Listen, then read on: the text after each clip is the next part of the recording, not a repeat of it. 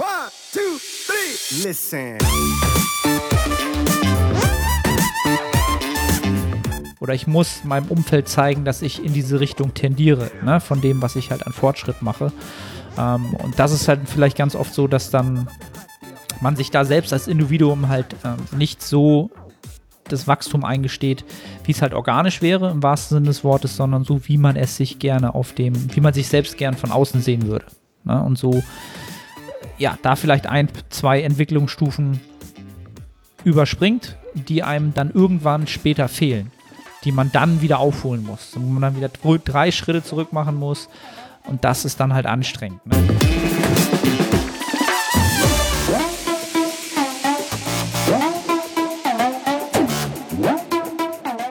Wir sind schon wieder äh, online. Es, es rennt hier okay. schon wieder. Willkommen zu The Art of Personal Training.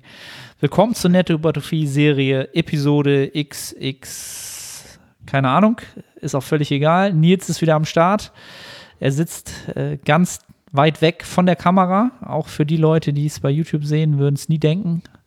Ähm, Nils. So weit auch wieder nicht. So weit auch nicht, okay. Ich bin noch in Deutschland. Ich bin das noch in Deutschland. Ist noch in Deutschland. Äh, hatten yes. wir schon mal das Thema, ne? Die Webcam, äh, die ich dir zugeschickt habe für den Podcast, die ist so, äh, die hat so ein kleines Sichtfeld, ne? So, die ist so limitierte China-Ware war das.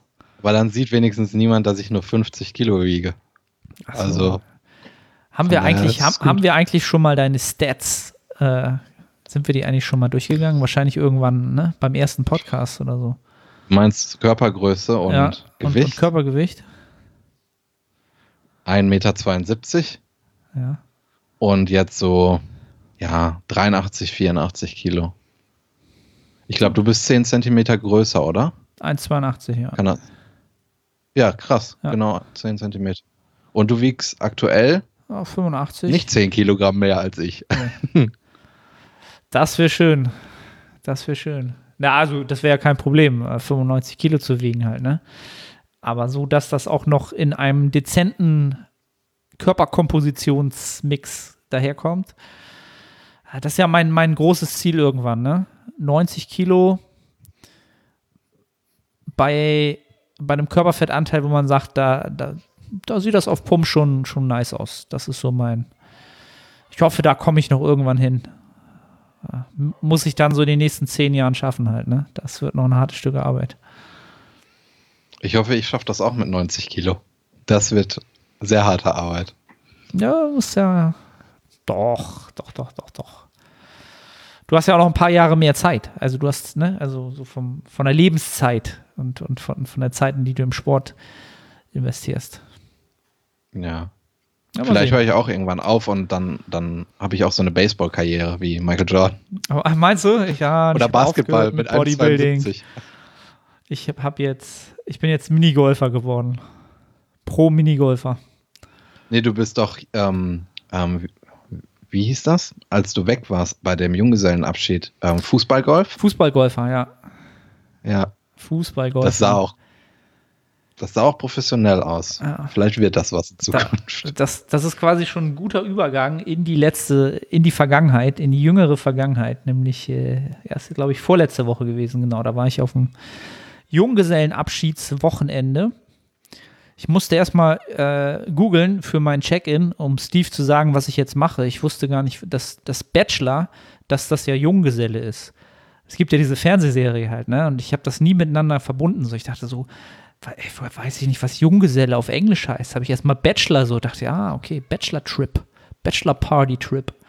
Ja, war ich halt auf dem Bachelor Party Trip und da haben wir tatsächlich in Dänemark Fußballgolf gespielt. Sowas gibt es, glaube ich, auch, also gibt es auch in Deutschland, aber so in Dänemark kann ich mir nur vorstellen, dass du so viel Land, ja, einfach nur für Fußballgolf verbrauchst quasi, ne? Also das ist ja, in Deutschland kann ich mir vorstellen, ist das ja, ja, was machst du mit Land? Da baust du was drauf halt, ne? Das ist richtig viel wert. In Dänemark spielst du da Fußballgolf drauf. Ne? Und die Dänen sind auch richtig geil die machen es da so, aber ich glaube, das ist vielleicht in ländlicheren Regionen in Deutschland auch so. Du kommst auf diesen Fußballgolfplatz, da ist dann so eine, so eine Holzhütte, da sind dann die Fußbälle und da kannst, musst du einfach so ein Formular unterschreiben und ähm, tust das Geld einfach in so einen Umschlag. Also es ist kein Mitarbeiter da oder so halt, ne? Das ist so alles so Da auf freiwilligen Basis, so, das, die machen das schon, die sind schon fair, die Leute. Und das finde ich schon krass. Das wird in Deutschland nicht funktionieren. Nicht, weil die Leute klauen würden, aber die wollen ja dann irgendeinen Pfand hinterlassen. Der typisch Deutsche, der wird da nicht Fußball spielen. Oder? Ja doch, der wird Fußball spielen, aber der würde einfach ohne zu bezahlen wieder gehen. Ja, denkst du? Ja. Also nicht, nicht jeder, ne? Aber ich denke mal, der ein oder andere sagt dann so, oh, keiner da. Oder, ah, War sowieso schlecht gespielt, ne? Was soll's? Äh, hau ich wieder ab. Keine Ahnung. Ähm, aber das gibt's Oh, ja, glaube ich, an so, an so Bauernhöfen und so gibt's das aber auch, so an der Autobahn oder an so Landstraßen, dass sie dann so ihre Kartoffeln da hinstellen und sagen, schmeiß mal 5 Euro hier in Dings oder so. Das gibt's, glaube ich, schon. Ja.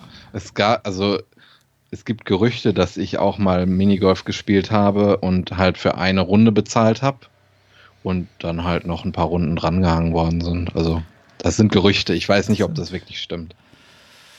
Könnte von Verschwörungstheorien sprechen. Deiner Person gegenüber. Du Schlawiner, du. Aber du hast ja damit niemanden geschadet. Es gab ja keinen. äh, Nein, nein. Also du hättest damit niemanden geschadet, sagen wir es mal so. Ganz, ganz wichtig. Ja, ja ähm, wo war ich denn? Beim Bachelor-Trip Weekend. Ich habe mir das so in den Kopf gebrannt. Ähm, ja, da kann ich ja mal kurz äh, so anschließen, was bei mir so los war die letzten zwei Wochen. Ähm, weil das vielleicht auch für einige interessant ist, wenn das denen mal im gleichen Szenario passiert, weil diesen Bachelor-Trip, den, ähm, der stand zwar schon lange fest, aber den habe ich nie so, ja, im Kalender nie so äh, fest im Auge gehabt. Ne? Oder jetzt auch das groß mit Steve abgesprochen, dass da jetzt ein Wochenende ist, wo ich unterwegs bin. Ähm, und das war halt direkt nach der dritten Woche des Mesozyklus. Ne? Und vier Wochen wollten wir halt äh, den Mesozyklus gestalten. Und so ein Wochenende mit äh, Kumpeln, die halt alle nicht mehr krafttrainingsaffin sind. Ja, einige gar nicht halt. Ähm, und halt früher auch gerne gefeiert haben. Und äh, das ist so ein, so ein, sagen wir mal, so eine alte Clique, so ein alter Freundeskreis, wo wir halt immer viel gefeiert haben. Da dachte ich halt schon so, das wird halt ein toughes Wochenende so halt, ne? So vom Alkoholkonsum und von der Recovery ist das halt schon, schlägt das schon ordentlich, ordentlich rein. Naja, dann äh, habe ich, war, war halt so die Frage, okay, wie machen wir das oder wie mache ich das am besten? Habe ich halt von Freitag bis Montag, Freitag sind wir los, Sonntag zurück. Und dann habe ich halt, ähm, ja, Montag noch einen Restday gemacht und dann die letzte Woche einfach angegangen halt, ne? Und dann einfach mal gesehen, wie, wie ich da so, wie ich da so stehe. Dazu muss man aber halt auch sagen, dass ich oder wir halt wirklich alle alt geworden sind halt, ne? Also, als wir da hingefahren sind, hatten so ein Haus gemietet mit Pool, Jacuzzi und so, ne? Ja, machen wir so richtig, ähm, so richtig Poolparty und so, ne? Wie so früher in den Rap-Videos, so P. Diddy und so, ne? Und am Ende haben halt zwei schon am ersten Abend sich irgendwie mit irgendwie so teuren Whisky da die Kante gegeben bis drei Uhr nachts. Während ich halt um elf ins Bett gegangen bin, weil ich schon todmüde war. Und am nächsten Tag waren halt nur noch der Rest übrig und wir haben dann halt irgendwann Karten gespielt. Das war so die, hey, was geht, Party und so. Weil wir halt alle mega müde waren und äh, ja, du kannst, ich, ich trinke halt auch echt nicht mehr viel. Ich glaube, ich habe so, um hier mal so ein bisschen Realness reinzubringen, ne? so, ja, so Bodybuilder trinken ja nie Alkohol, machen viele vielleicht auch gar nicht. Ich glaube, ich habe so vier, wie nennt man das? Nicht, nicht, nicht Wodka Red Bull, sondern Wodka Gin Tonic oder so. Das war irgendwie so ein spezieller Vanilla-Wodka. Ja, und ich war jetzt halt nicht, wie nennt man das? Stark betrunken, sondern ich werde halt einfach müde, wenn ich halt hochprozentigen Alkohol trinke irgendwann. Ich werde nicht so lustig. So, früher war das anders. Da habe ich halt ein bisschen Wodka getrunken und dann war halt richtig Abfahrt halt, ne? So, da bin ich richtig. kann man sich gar nicht vorstellen bei mir, aber ich habe schon gut gefeiert. Naja, und dann habe ich halt äh, den, wie, wie habe ich das genannt? Den ultimativen Recovery-Drink, bevor man ins Bett geht, erfunden, ja. Für die Elektrolyte, ja. Habe ich mir alles komplett ausgedacht, nicht, dass ich irgendeine, wirklich eine, wirklich eine Ahnung davon hätte. Ne? Ich habe gesagt, Leute, wir machen das alle so: einen halben Liter Mineralwasser, ja, mit ein bisschen Salz und äh, so viel Magnesium, äh, wie ihr vertragen könnt. Ne? Also, ja, keine Ahnung. Zwei, zwei Scoops sind, wie viel sind das? Wie viel sind zwei so eine Scoops? Boah, ey, ich nehme gar kein 10, Magnesium. 10 Milligramm. Ja, ich glaube so 10 Milligramm Magnesium halt, ne? Auch so. Und das, das hat richtig gut geholfen, angeblich oder anscheinend. Also ich war richtig fresh am nächsten Tag, ähm, weil sonst hat man das immer so, äh, ich habe das immer so, wenn ich Alkohol trinke, dass man so das Gefühl hat, das Gehirn hat sich so zusammengezogen. Ne, dass man so einen dicken Kopf hat, so das, als wenn das so wie so ein, wie so ein, wie so ein Schwamm, die, Flüssig, die Flüssigkeit so raus ist und das ist einfach nur so ein, so ein dicker Kopf. Und das war halt gar nicht. Also früher habe ich, da habe ich auch, ja, keine Ahnung, habe ich auch mal gut und gerne so eine halbe Flasche Wodka weggeknüppelt, so mit Red Bull oder so, fünf, sechs Mischen, zwei, drei Bier dazu, noch ein Oh, Jägermeister. mein Magen dreht sich gerade, mein Magen dreht sich gerade um, ey. Puh. Ja, ich krieg Gänsehaut. Da ist, das ist auch, äh, das ist nicht gesundheitsförderlich, Leute. Lasst das sein. Tut das nicht. Ich habe übrigens äh, eine Nachricht bei Instagram bekommen, ähm, das ist nämlich, das jetzt, das hat damit zu tun tatsächlich. ähm, ich habe ja gesagt, dass ich ähm, die Regeln der, die physikalischen Gesetze außer Kraft getreten lassen habe, indem ich Casein, Whey und äh, Fett zusammen gegessen habe und dann hatten wir einen Aufruf gestartet, wie man das Ganze vielleicht noch verbessern kann und eine Person hat mir geschrieben, dass ich dazu ja auch noch Alkohol trinken könnte. Weil das dann ja noch, das wird ja dann auch langsamer verdaut, glaube ich, weil Alkohol wird doch ähm, priorisiert vom Körper. Da kenne ich mich leider nicht so Okay. mit aus, weil mein Alkoholkonsum gegen Null geht. Aber es könnte, also man könnte es ja mal ausprobieren. Ja, ob das jetzt, ob das nicht ein Plus-Minus-Null-Geschäft ist, ne? Also Alkohol muss natürlich auch immer wie aus dem Körper raus. Allein diese ja Überlegung ne? hat ja schon einen Try verdient, oder? Das ist auf jeden Fall. Also da hat jemand sich Gedanken gemacht. Ganz klar. Ja. Ne? Nee, also Schöne Grüße Thema, an die Person. ja, zum, zum Thema Alkohol, um das so ein bisschen abzuschließen. Ähm, nicht, dass die Leute jetzt denken, ich würde das hier irgendwie so ja, beschönigen oder so. Also Alkohol ist jetzt aus meiner Sicht etwas, ja, wenn man jetzt so ähm, Genussmittel, die berauschen nimmt, etwas, was grundsätzlich für die meisten irgendwie nicht, nicht dauerhaft nicht genutzt werden sollte oder auch im Alltag nichts ist, was irgendwie null Vorteile bringt. Ne? Ich habe das immer mal so im Personal Training gehabt, früher, wenn ich so ältere Klienten hatte, die dann sagte, ja, so nach dem, nach dem Motto, in der Apothekenumschau heißt es, ein Glas Wein am Abend ist gut für die Gesundheit. Und dann habe ich immer gesagt, ja, okay. Und mit welcher Begründung, welche Argumentation? Ja, das ist gut fürs Herz. Und ich sage, warum ist das denn gut fürs Herz? Ja, weil das den Stoffwechsel ankurbelt und, äh, ne, und also Lirum Larum, ich würde niemandem empfehlen, äh, on a daily basis irgendwie Alkohol zu konsumieren, ähm, weil das halt immer, der Körper muss halt dies, diesen, den Stoff Alkohol halt immer ja, wieder rausbekommen aus dem System. Und das kostet ihn Kapazitäten. Und das ist quasi immer so ein, ich nenne das halt immer so ein bewusster Trade-off, den du hast. Also rein für den Sport gesehen halt, ne? Ist Alkohol halt nichts, wo du, sonst hast du ja immer irgendwie ein Thema, wo du sagst, naja, wenn ich lange drüber nachdenke, gibt es irgendwo schon irgendeinen Vorteil. Wenn ich lang genug drüber nachdenke, dann gibt es halt irgendwas, was vielleicht dafür sprechen würde. Das ist bei Alkohol halt null. Gar nicht. Niente. Ist so. Wenn, wenn ich jetzt, wenn jetzt jemand sagt, stimmt nicht, dann lasst uns das gerne wissen. Aus meinem Wissensstand jetzt. Jetzt kommen wieder nicht. richtig abstruse Anfragen. Jetzt kommen so Dankeschön. richtig krasse, abstruse Anfragen. Also, das ist aus meiner Sicht, wie gesagt, so ein, so ein ähm, ja, kalkulierter Trade-off. Ich habe dadurch sicherlich Regenerationskapazitäten einfach verloren, auch für die finale Trainingswoche, um mal zurück aufs Thema zu kommen. Ähm, da war ich auch so ein bisschen nervös, dachte ich so, hm, und Dienstag so die erste Einheit wieder. Was habe ich denn dienstags immer? Quad, Quad Focus, Leg Day. Ja, und der war auch nicht so gut, muss ich sagen. Ob das jetzt die selbsterfüllende Prophezeiung war oder ich einfach auch nicht so fresh war. Ähm, Aber ähm, wahrscheinlich performst du über Jahre hinweg besser, wenn du regelmäßig an solchen sozialen Events teilnimmst, statt immer Nein zu sagen und später gar kein soziales Umfeld mehr zu haben. Also ähm, ich trinke, also ich trinke gar keinen Alkohol, aber wenn es der Fall wäre und jetzt am Wochenende halt etwas wäre, wo ich wirklich ähm, so ein Trade-off eingehen müsste, würde ich das halt machen, weil mein soziales Umfeld auch irgendwo mitbestimmt, wie es mir als Person geht über, über die nächsten Jahre.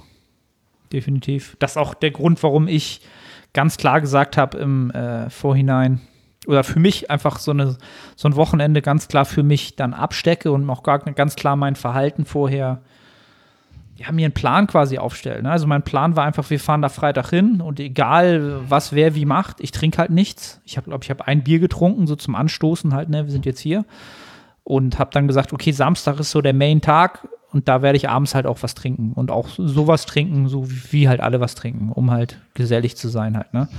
Und äh, da gebe ich dir völlig recht, das ist langfristig gesehen und Natural Bodybuilding ist halt ein Marathon aus meiner Sicht etwas, was für den Moment einen natürlich irgendwie zurückschmeißt in seine Ambitionen für ein paar Tage, aber auf lange Sicht äh, bringt es halt deutlich mehr Vorteile. Ich weiß nicht, wann ich das letzte Mal so viel gelacht habe, so viel halt alte Geschichten hochgekramt habe. Alt, das ist einfach geil, eine geile Zeit. Ne? Auch mal außerhalb dieses ständigen sich über das Training Gedanken zu machen. Kontraktion hier, da, Gym von morgens bis abends. So, ich bin halt sowieso den ganzen Tag im Gym. Ähm, das ist einfach auch mal, macht den Kopf frisch. Ne? Also von daher war das ein äh, cooles Wochenende. Danach, Woche 4, ist dann mal hoch, mal, mal besser, mal schlechter gelaufen für eine vierte Woche. Aber das ist im dritten Zyklus, DE-Zyklus, jetzt auch nichts ähm, Hochdramatisches oder so. Also ich habe immer noch Progressionen gemacht, hier und da. Ähm, so wie es halt typischerweise ist. So ein Push-Übung ist halt irgendwann dann nicht mehr nach vorne gegangen. Ähm, aber ich konnte die, die, ähm, die Leistung der, der Woche zuvor ähm, reproduzieren. Von daher ist das mit der Ermüdung, die ich im System hatte, ja eigentlich auch noch ein Fortschritt. Ne? Also ich bin, bin, das ist vielleicht auch etwas, was ich noch mal kurz äh, anbringen kann, bevor du dann noch mal deine Woche vielleicht rekapitulierst, dass wenn man von Woche zu Woche ähm, quasi die gleiche Leistung bringt, ja, an Wiederholung, an Loads, vielleicht auch dieselbe relative Intensität, ist das aus meiner Sicht kein Stillstand. Weil du natürlich über die Wochen davor Ermüdung angehäuft hast, die in diese Rechnung mit eingehen. Ne? Also das maskiert das natürlich, was du an Fitness bringen kannst. Und wenn du dann die gleiche Leistung erbringst mit mehr Ermüdung, ist das ein Nettogewinn aus meiner Sicht. Ähm, das sehen die, die wenigsten so, denke ich, ganz oft. Ne? Also wenn ich die gleich nicht mehr schaffe, mehr Gewicht oder mehr Wiederholung, dann ist das für mich Stillstand und für die meisten ist Stillstand ja auch gleichzeitig schon Stagnation. So, und das ist für mich so Hanebüchen halt, ne? Also wenn du den Sport halt länger als zehn Jahre machst dann und sowas dann hörst, dann denkst du so krass, so, wo soll das denn hingehen? Ne? Wenn ich so Leute höre, die halt jedes Mal ihr Logbook schlagen und jedes Mal 30 Kilo auf den RDL raufbringen oder wo soll das denn hinführen? Also. Kommt eben drauf an, wie man das Ganze dann ja, interpretiert. Logbuch schlagen, ob es dann wirklich heißt, mehr zu machen auf dem Papier oder eben auch das, was du gesagt hast. Also es, es ist durchaus legitim, meiner Meinung nach, mit der Mentalität ins Training zu gehen, sich selber zu schlagen, aber dann muss man auch wissen, ähm, wann man sich selber schlägt und was das bedeutet und dass das eben auch äh, das, was du jetzt gesagt hast, ähm, auch Fortschritt ist. Das ist mir direkt in den Kopf geschossen, als du gesagt hast, du konntest das konservieren, aber hey, er Ermüdung von dem Wochenende mit Alkohol, du hast trotzdem die gleiche Leistung erbracht, ja, dann hattest du wahrscheinlich trotzdem Fortschritt. Ja. Ja, ja von daher, ich glaube, das war es so von meiner Seite aus. Ansonsten steht jetzt der vierte Diätzyklus an, der letzte. Und dann sollte ich startklar sein für die letzte Aufbauphase, bevor dann die Prep losgehen würde. Ja losgehen wird. Wird, wird, wird, ja. Let's see, let's see. Corona, vierte Welle und so, man weiß es nicht. Nils, was war bei dir los? Erzähl mal. Ich habe tatsächlich vor dem Podcast das erste Mal darüber nachgedacht, was ich jetzt sagen soll. Weil es echt nicht so viel passiert ist. Es wird langsam langweilig. Ähm, also nicht für mich, aber ähm, ich gehe halt ins Gym und ich ich mache halt einfach und fertig. Aber es trotzdem sind ein paar Dinge, über die ich äh, reden kann. Erst einmal hatte ich ja schon mal gesagt, dass ich ähm, ab und zu Probleme habe, verantwortungsbewusst mit Koffein umzugehen. Äh, deswegen habe ich Eskalationsstufe 1000 eingeleitet. Äh, das heißt, dass ich an Nicht-Trainingstagen äh, das letzte Koffeingetränk nach, also dass ich bis 12 Uhr kann ich Koffein trinken, danach nicht mehr. Und an Trainingstagen bis 14 Uhr. Das hat nicht geklappt. Ich habe mich nach zwei Tagen direkt selber sabotiert, habe um 15 Uhr noch was getrunken. Und deswegen habe ich Eskalationsstufe 2000 eingeleitet. und habe mir koffeinfreien Kaffee gekauft, weil ich irgendwie, äh, ich mag diesen Kaffeegeschmack halt sehr gerne. Und ja, dann habe ich mir halt koffeinfreien Kaffee geholt und das hat bis jetzt super funktioniert. Auch äh, war mein Schlaf in den letzten zwei Wochen extrem gut, bis auf diese Nacht, weil jetzt die Temperaturen wieder angestiegen sind. Ähm, das ist echt auch eine Sache. Also es gibt sehr wenige Sachen, die mich nervös machen, aber das macht mich nervös. Wenn ich abends weiß, okay, es sind 30 Grad und ich, ich muss jetzt schlafen, dann mhm. werde ich richtig nervös. So, das kriege ich auch nicht raus. Ähm, deswegen bin ich sehr glücklich, dass jetzt die nächsten Tage ja die Temperatur wieder runtergeht. Ähm, ja, das so zu meinem Koffein-Intake. Dann hatte ich eine kleine Verletzung am Bizeps, glaube ich. Ich weiß nicht, ob man das überhaupt Verletzungen sagen kann. Ich habe, ähm, ich weiß nicht, wie spricht man die aus? Bayesian Curls. Bayesian, einarmige, Bayesian Curls, ja. Bay, ja, äh, habe ich gemacht und ähm, habe da extrem gegrindet. Und das war ein bisschen zu viel. Ich habe, glaube ich, nur noch äh, ein Loch gegraben, ein Loch voller Ermüdung. Das war kein Stimulus mehr. Und ähm, das merke ich jetzt noch. Das war, glaube ich, letzte Woche. Das ist eine 1,5 von 10, wenn man eine Schmerzskala nehmen würde. Also es ist sehr gering. Ich hatte nur dann am nächsten Tag ähm, tatsächlich Probleme beim Bankdrücken, weil mein Bizeps so gezogen hat. Ähm, ja, deswegen habe ich dann auch an genau dem Tag das äh, Bizeps-Training sein lassen. Normalerweise ist das für mich möglich, an zwei aufeinanderfolgenden Tagen Bizeps zu trainieren, weil der auch relativ schnell regeneriert. Ähm, äh, habe es dann aber sein lassen, auch im Hinblick auf eine Pull-Session, die ich dann am Samstag hatte. Um, ja, wenn, wenn ich mich dann stärker verletzt hätte, hätte ich dann meinen Rücken nicht trainieren können. Dann, ja, die vier Sätze, die werden jetzt nicht dafür sorgen, dass ich schlechter bin. Im Gegenteil, ich habe eine sehr gute Pull-Session dann gemacht und das war die richtige Entscheidung.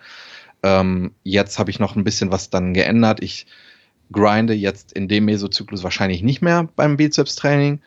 Das heißt, dass ich einfach immer ein bisschen mehr im Tank lasse. Außer vielleicht mal bei Hammer Curls, weil da kann ich diesen Punkt mit Schwung überwinden und das hat letztes Mal nicht wehgetan. Das klingt vielleicht nicht so schlau, aber es war, ich hatte ein super Gefühl und es war alles gut. Also warum soll ich dann da nicht mehr Leistung bringen? Ähm, genau, dann äh, habe ich ja aktuell eine Hack Squad im Plan und hatte da jetzt in der ersten Woche von dem Mesozyklus 280 bewegt und die liefen auch sehr, sehr gut.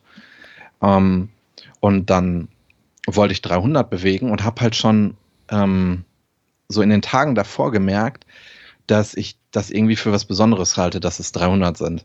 Was total bescheuert ist, weil von den 300 kann ich mir nichts kaufen. Also ich habe so richtig gemerkt, wie ich mich für was Besonderes gehalten habe, weil ich da 300 bewege. Aber das ist absoluter Bullshit. Ähm, deswegen habe ich dann entschieden, nicht 300 zu nehmen. Ich wollte 301,25 machen, einfach damit es eine hässliche Zahl ist und ich mir da nichts drauf einbilde. Und ich danach einfach weiter den Lift äh, ausführe in den nächsten Wochen. Die Scheibe war dann nicht verfügbar Deswegen habe ich 302,5 genommen. Die liefen extrem gut. Ähm, der Lift an sich läuft extrem gut. Und es war jetzt für mich nichts Besonderes. Jetzt mache ich halt nächste Woche 320. Ja, schön. Und danach mache ich halt noch mehr und dann schauen wir mal.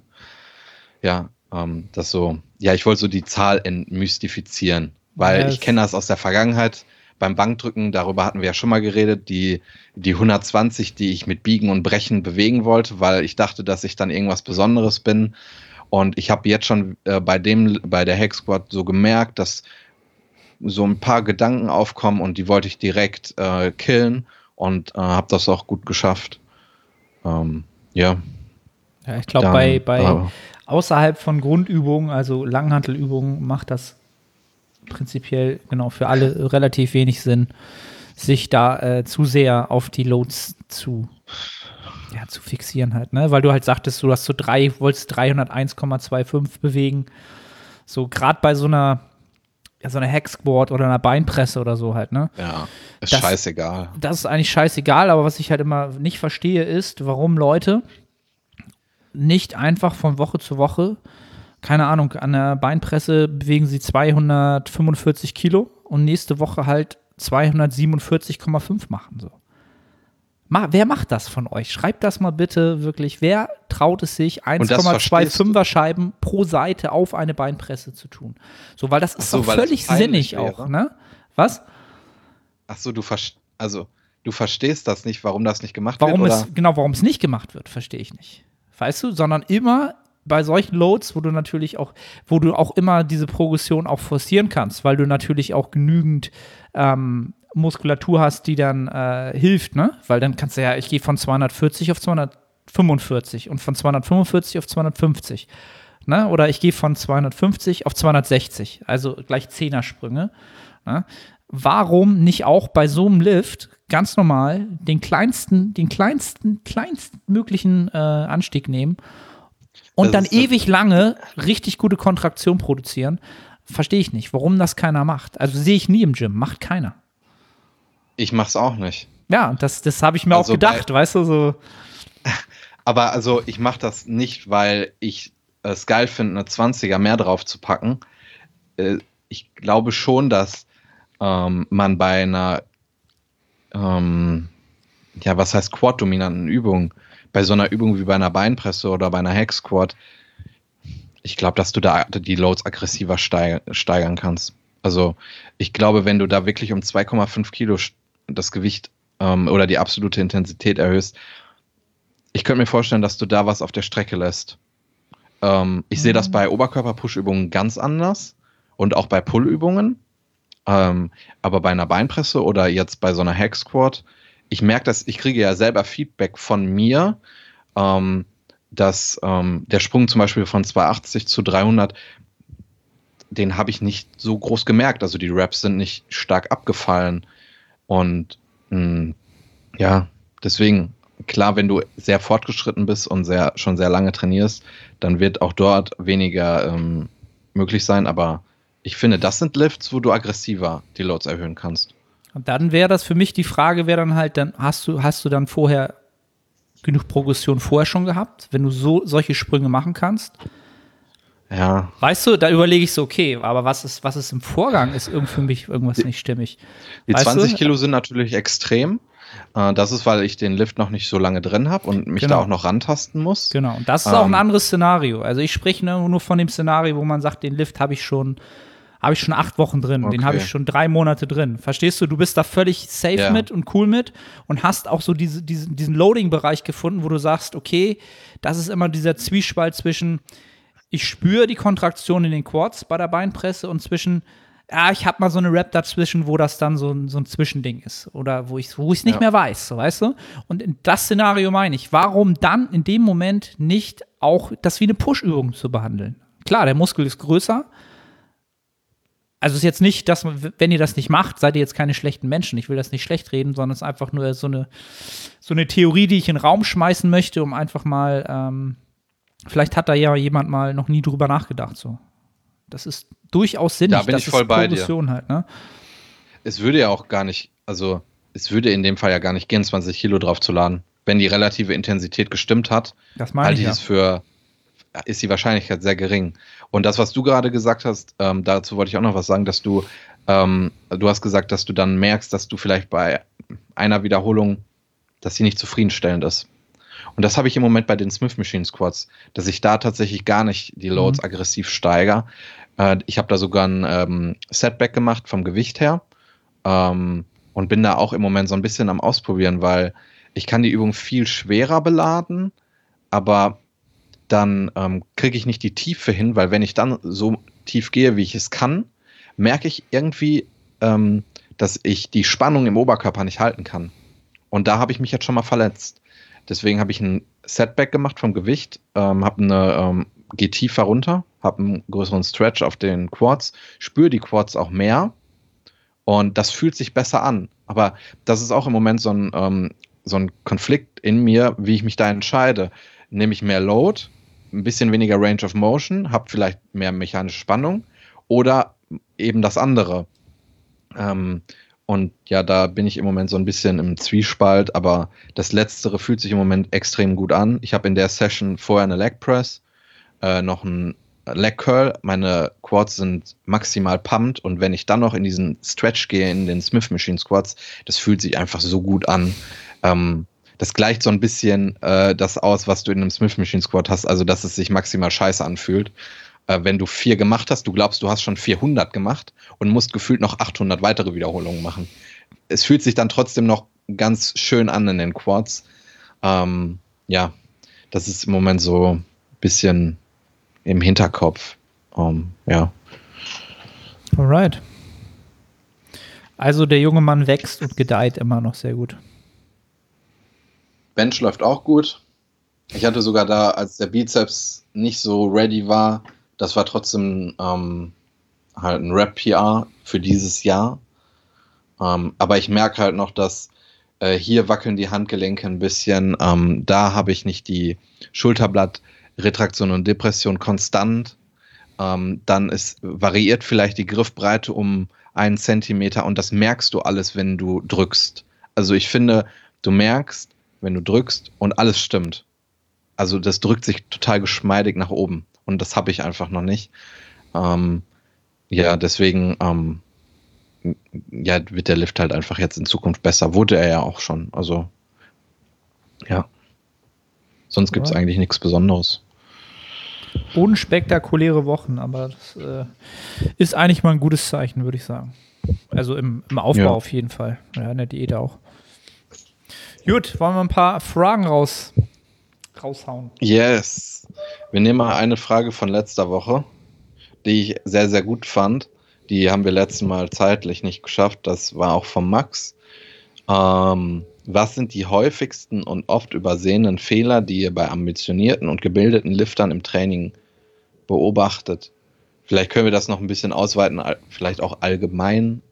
Das ist dann ein Riesenthema, aber einfach so. Mhm. Weil ich glaube, also Max ist noch nicht, also Max ist ein ambitionierter Lifter, aber er ist noch ein Anfänger. Deswegen würde er persönlich auch vielleicht davon profitieren, wenn man äh, noch Anfänger mit reinnimmt und Zuhörer ja. von, von ambitionierteren. Okay, also wo soll ich da anfangen? Da gibt es natürlich viele äh, Fallstricke, in die man sich da verheddern könnte. Also so aus, aus Anfängersicht glaube ich, das, was man am ehesten ähm, übersehen könnte, ist tatsächlich das Thema ein grundsolides Fundament an mh, hm, Bewegungskompetenz, nenne ich das ja immer gerne zu bilden oder sich da wirklich auf ein Niveau zu bringen, ähm, in dem man halt wirklich die alle typischen Bewegungsmuster halt, ne? Etwas drücken, etwas ziehen, vertikal, horizontal, eine Kniebeuge, eine Hüftstreckung, dass man diese fundamentalen Bewegungen mit verschiedensten, ähm, sagen wir mal, Widerstandskurven oder verschiedensten äh, Trainingsgeräten ja, sich wirklich auf ein Niveau bringt, wo man damit wirklich sehr, sehr gut umgehen kann und auch einen gewissen Erfahrungswert mitbringt, wann man etwas nicht so produktiv tut im Hypertrophie-Kontext und wann man das wahrscheinlich eher tut. Das ist für mich die Basis oder das Fundament, ähm, was immer gegeben sein sollte. Und wenn man diese Phase vielleicht nicht so ernst nimmt oder so ein bisschen überspringt oder vielleicht auch ein Umfeld hat, das vielleicht schon länger im Gym ist ähm, und man sich die Zeit nicht nehmen möchte. Das ist vielleicht auch etwas, was viele haben, die halt anfangen. Die suchen sich vielleicht auch gleich ein Gym, wo halt natürlich sehr, sehr viele ambitionierte und sehr erfahrene Athleten sind und trauen sich nicht so richtig mit diesen geringen Loads diese Bewegungskompetenz aufzubauen, sondern haben immer so ein bisschen im Hinterkopf, ja, wenn ich jetzt hier zu dir zu diesem Gym dazugehören will, dann muss ich halt auch schon so langsam in diese Richtung aufholen oder ich muss meinem Umfeld zeigen, dass ich in diese Richtung tendiere, ne, von dem, was ich halt an Fortschritt mache.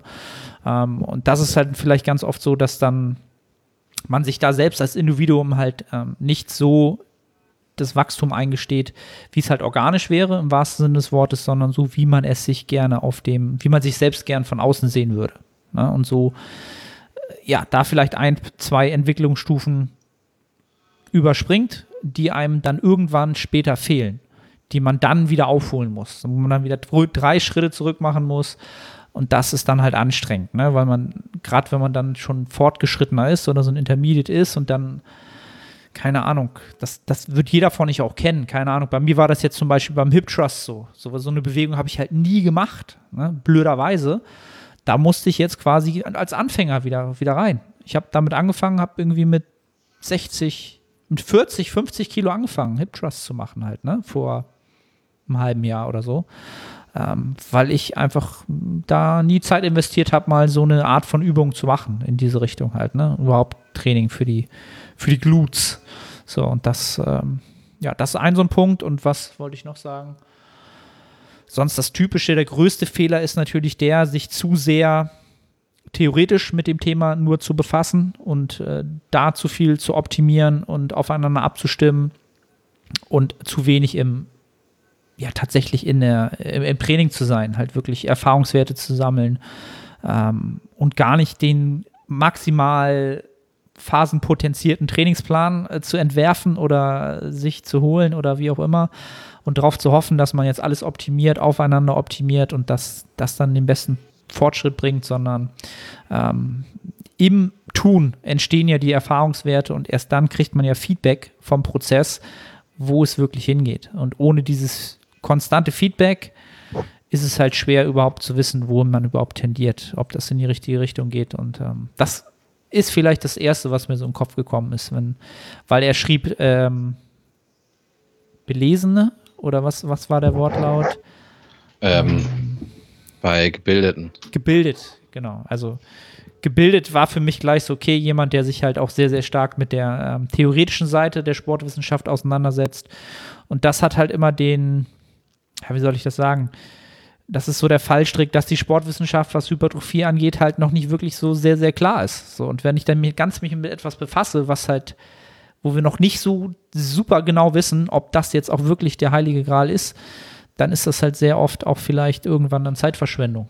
In fünf Jahren wissen wir vielleicht, dass High Raps vielleicht doch völlig sinnlos sind oder dass, ne, also kann halt alles noch kommen. So. Who knows? Okay. Äh, da fallen mir noch zwei Dinge ein. Einer, da, einerseits das, was du gesagt hast. Ähm, da gebe ich dir 100% recht. Das hatte ich gar nicht jetzt so direkt auf dem Schirm, weil äh, ja, ich kann mich noch erinnern, als ich angefangen habe im Training, äh, da konnte noch nicht mal eine Langhantel für Langhantelrudern benutzen, weil die zu schwer war. Äh, das war aber für mich damals irgendwie kein Problem. Also, ja, aber ich, ähm, ich bin da voll bei dir und sehe das ja auch oft. Vor allen Dingen jetzt, wo ich in einem Gym bin, wo mehr Leute angemeldet sind als früher.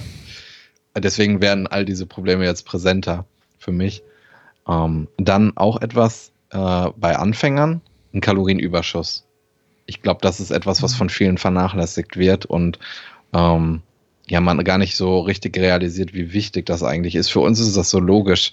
Wir sagen ja jetzt auch gar nicht, wir sind im Kalorienüberschuss oder du würdest das auch nicht sagen, wenn du jetzt im Überschuss wärst, weil das ja selbstverständlich ist. Dass, da gibt es auch kein, nichts dran zu rütteln. Ähm, das ist etwas, was, glaube ich, sehr, sehr oft vernachlässigt wird und dann man schnell sagt, ja, ich nehme nicht zu, weil ich irgendein spezieller Fall bin. Nein, äh, du isst halt zu wenig. Und äh, dann, dass äh, ich glaube, dass, ähm, ja, oder das sehe ich oft, dass wenn man vielleicht schon etwas fortgeschrittener ist, dass man ähm, ja sich Dogmen hingibt um, ähm, oder auch äh, vielleicht, dass man, dass man gewisse ähm, Personen hat, die einen großen Einfluss auf einen ausgeübt haben, äh, dass man denen jetzt zu 100 Prozent folgt und selbst diese Leute nicht mehr hinterfragt. Ähm, also das sehe ich auch oft und das ist auch dann eine Gefahr. Ich versuche immer, wenn ich, wenn ich, äh, ja, wenn ich mir Menschen betrachte, die einen großen Einfluss auf mich haben, dass ich die auch immer kritisch hinterfrage. Äh, dass wenn ich weiß, jemand hat 80 Prozent Einfluss auf meine Gedanken, was Hypertrophie angeht, das ist jetzt nicht der Fall, aber wenn es der Fall wäre, dann würde ich auch immer Gegenstimmen suchen. Ähm, ja, und da, das äh, sehe ich auch oft bei fortgeschritteneren Leuten. Sehr, sehr guter Punkt. Gerade bei den Fortgeschrittenen, ja.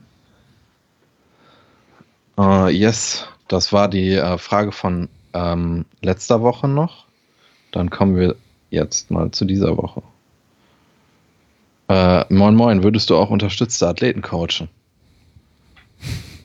War das eine Coaching-Anfrage sozusagen über, die, über den Fragebutton? Ähm, ich glaube, die Frage, hatten wir die nicht schon mal? Ich weiß das gar nicht. Ich glaube nicht. Nee? Ich, ich hab so, Ich habe gerade so ein Déjà-vu, aber Déjà-vus sind ja oftmals, äh, gibt es ja gar nicht.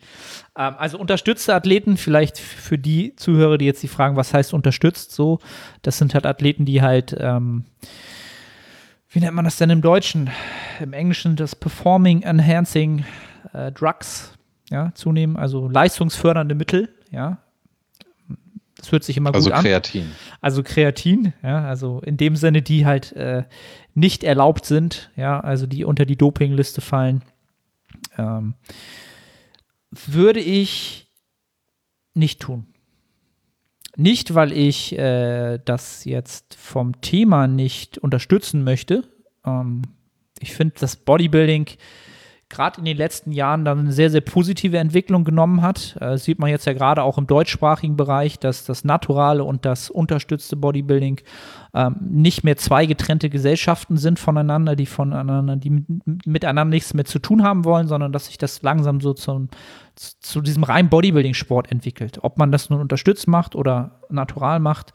Ähm, und das ist schon etwas, was ich, wie soll ich das sagen, immer mir so gewünscht habe. Ne? Weil ich aus dieser, ich komme halt aus dieser Bodybuilding-Sozialisation, da gab es halt nur unterstütztes Bodybuilding medial. Ähm, da, ich kannte halt das naturale Bodybuilding bis vor ein paar Jahren halt gar nicht. Und äh, von daher ist das für mich was ganz Normales halt. Ne? Ich kenne, weiß um den Umstand. Aber ich würde halt niemanden coachen in dem Bereich, aus dem Grunde heraus, dass ich da einfach gar kein Null Expertise habe. Also, das ist jetzt ein Parameter, der in diesem Gesamtkontext Individuum in diese Richtung bringen, in das es möchte, äh, hinzukommt. Und es sind so schon, wenn du jemand online betreust, dann hast du so viele Parameter mit der Zeit, die du ähm, beobachtest, aufeinander abstimmst. Und das ist schon ein sehr, sehr komplexes Konstrukt, wenn man das sehr, sehr gut machen will und sehr, ja, also wie soll ich das sagen? Mit Passion macht, ja, dann denkt man sehr, sehr viel über viele Parameter nach, schon bei einem Naturalathleten, was nun aufeinander abgestimmt sein sollte und auf langfristige Entwicklung und so weiter und so fort. Und wenn jetzt noch dieser Faktor, ähm, ja, Stoff. Stoff, ja, Stoff heißt das, glaube ich, einfach Stoff, genau. Wenn jetzt der Faktor Stoff da noch mit reinkommt, von dem ich halt keine Ahnung habe, dann kann ich diese ganzen anderen Parameter gar nicht mehr moderieren. Also und auch also nicht mehr sinnvoll moderieren. Ich würde meinen Job nicht mehr gut machen, weil mir einfach das Wissen fehlt. Ähm, und da gibt es sicherlich Leute, die haben das Wissen und äh, an die würde ich mich dann ganz klar wenden. Ähm, von daher äh, würde ich es nicht machen, nein. Ja, sehe ich genauso. Also ähm, ich mache den Job ja auch, weil ich weiß, dass ich da eine gewisse Expertise habe und Menschen helfen kann.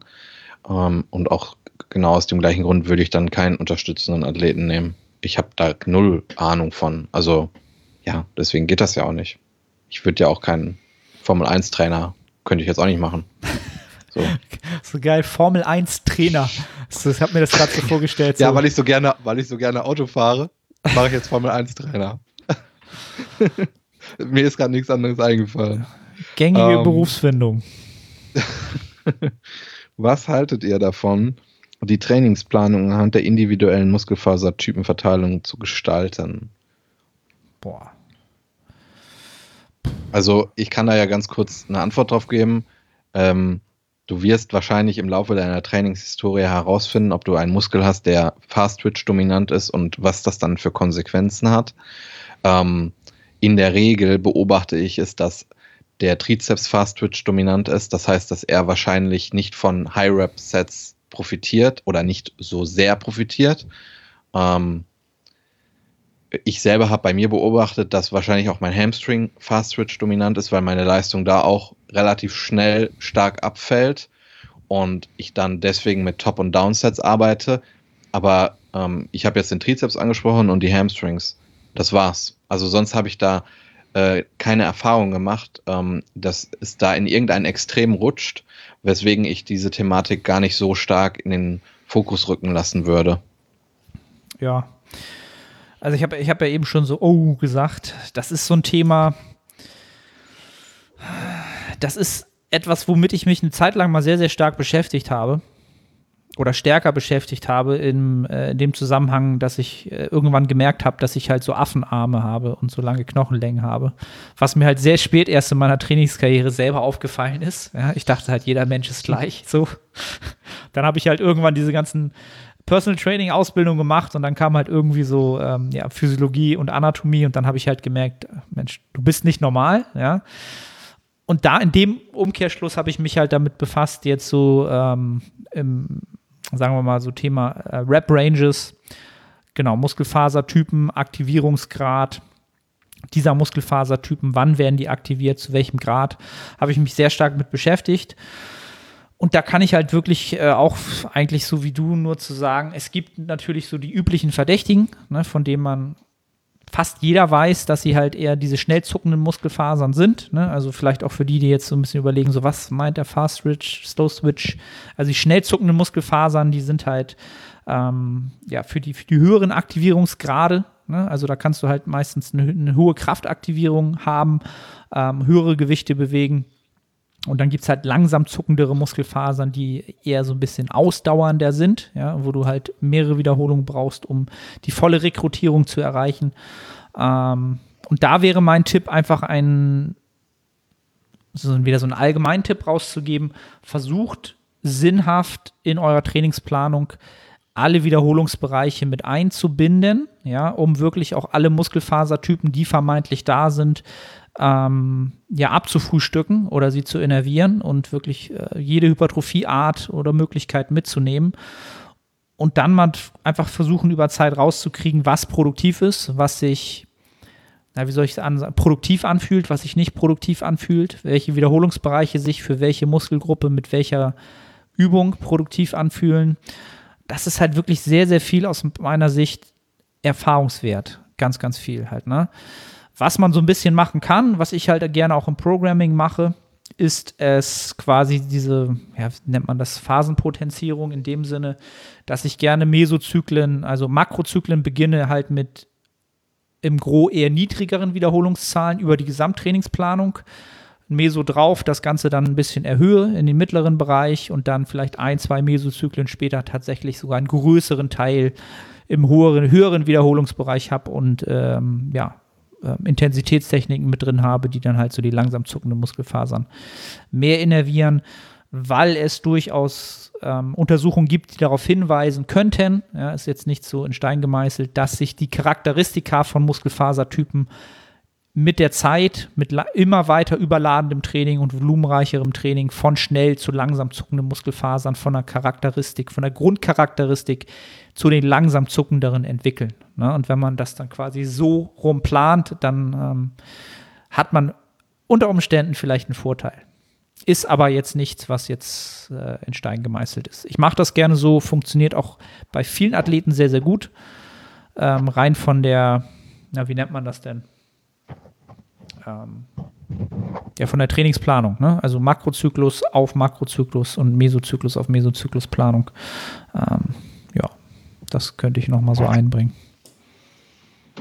Ähm, dann äh, noch eine Frage. Welche Übung nutzt ihr gerne, welche einen schlechten Ruf in, in der Bodybuilding-Welt hat? Ich mache zum Beispiel super gerne Sprints. da haben wir ja schon gewitzelt, ob das, ob das äh, ein ob das eine Trollfrage sein soll, mit den Sprints halt, ne? Ähm, also wenn die Frage da ernst ich ja ein Sauerstoffzelt. Da, da würde ich ja jedes Mal Geld für ein Sauerstoffzelt und einen, einen Rettungswagen ausgeben müssen.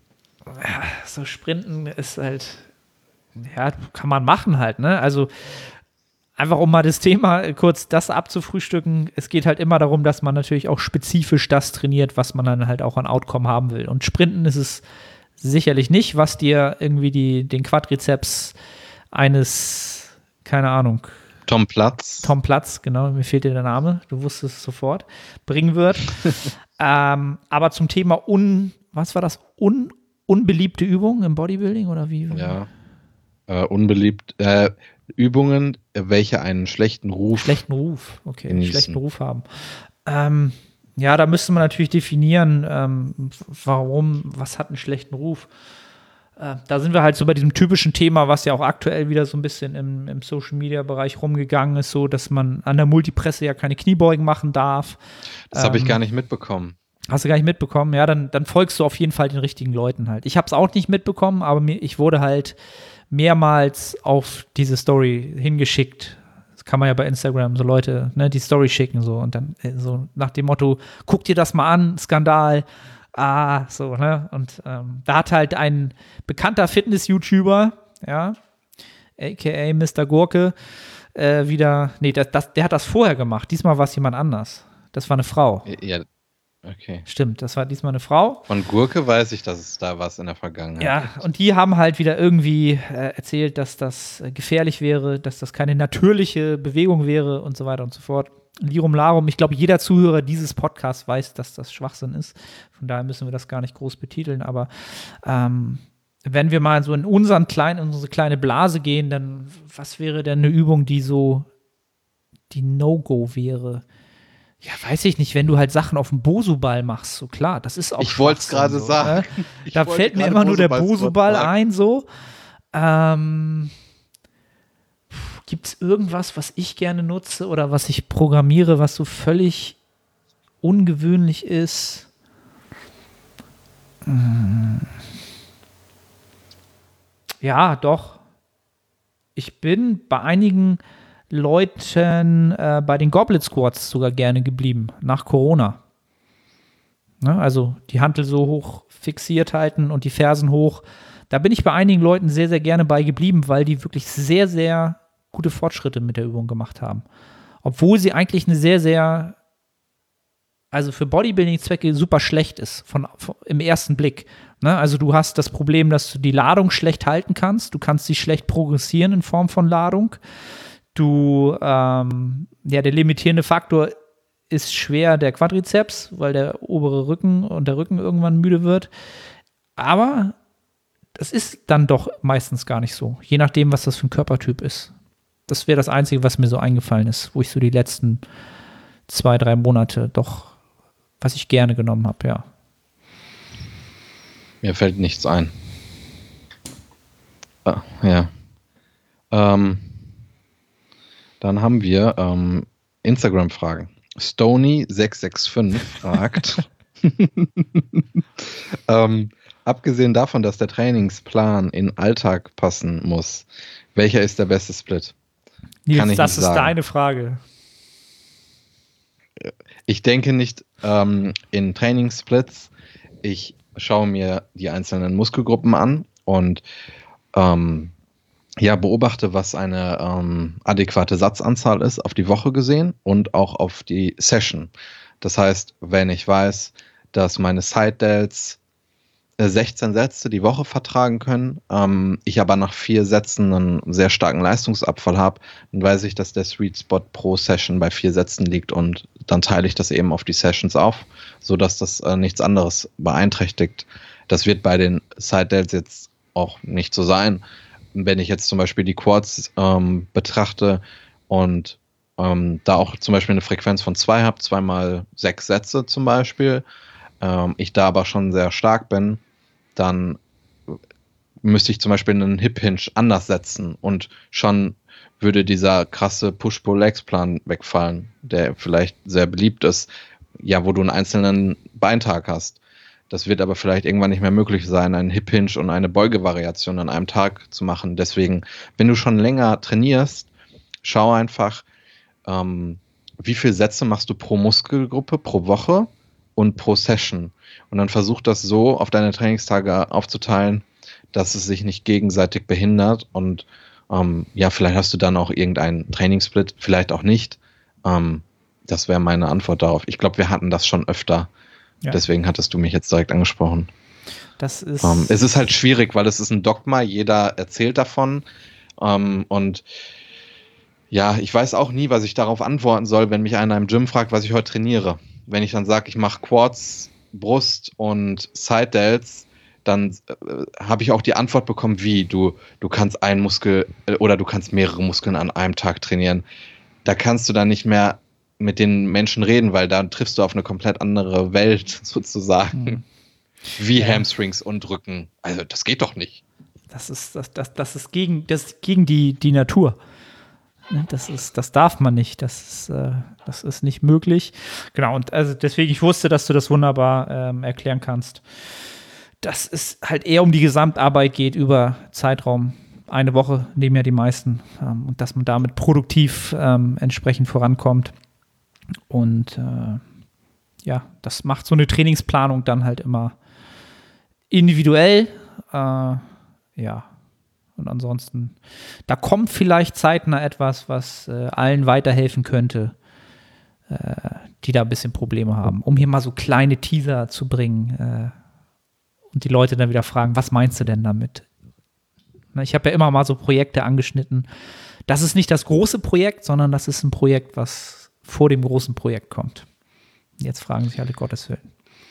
Dann fragt Chris, bezieht sich der Körperfett Set Point ähm, oder die Settling Range, ergänze ich jetzt mal, auf einen Körperfettanteil oder auf die absolute Fettmasse?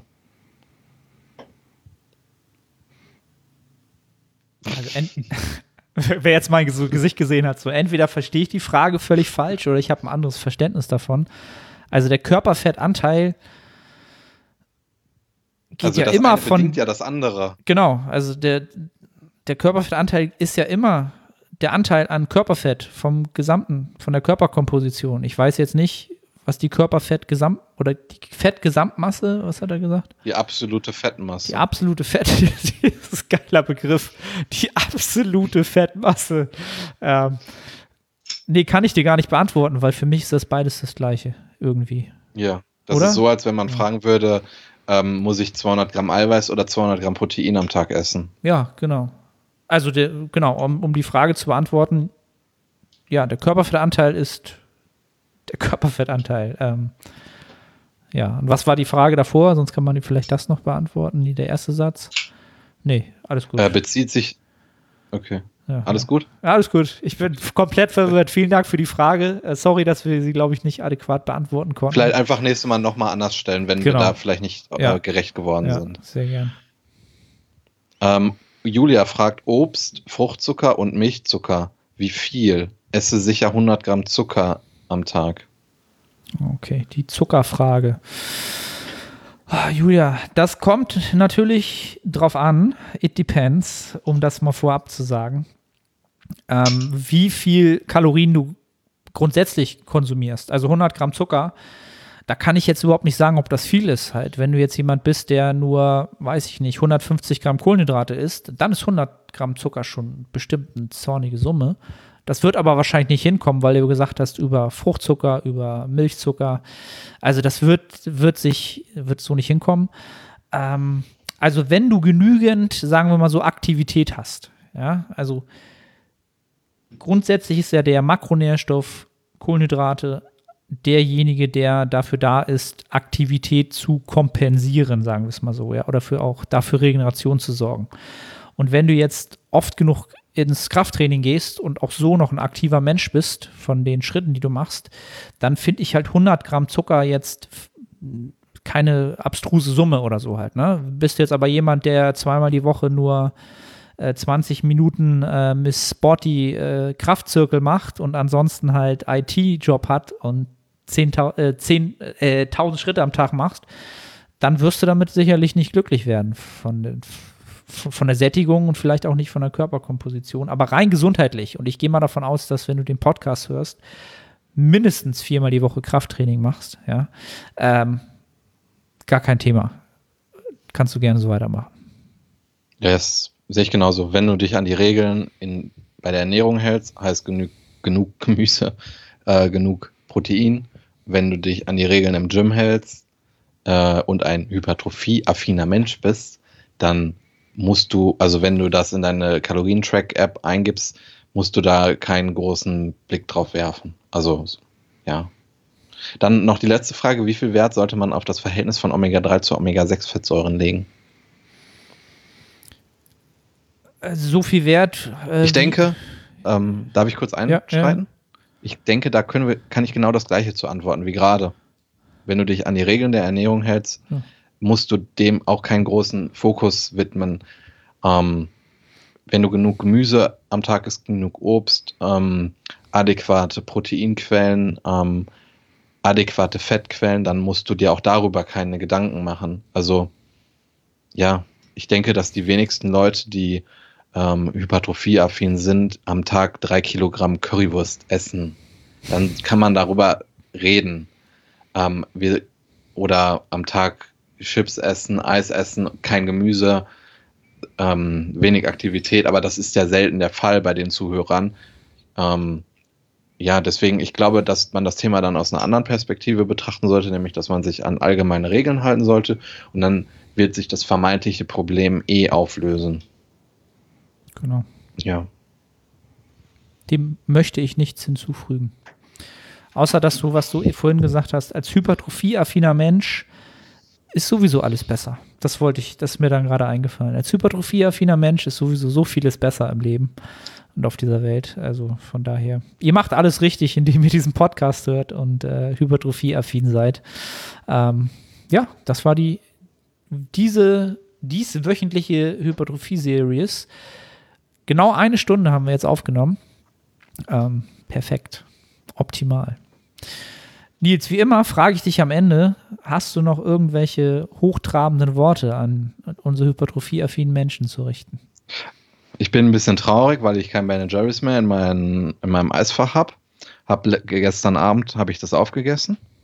Ähm, da war zu wenig Salted Caramel drin. Da war ich enttäuscht. Ich bin ein bisschen aufgeregt wegen Training morgen, weil also nicht weil das anstrengend wird. Ich freue mich einfach. Ähm, das sind meine abschließenden Worte. ja, vielleicht kaufe ich mir gleich noch ein Eis. Vielleicht weiß ich nicht.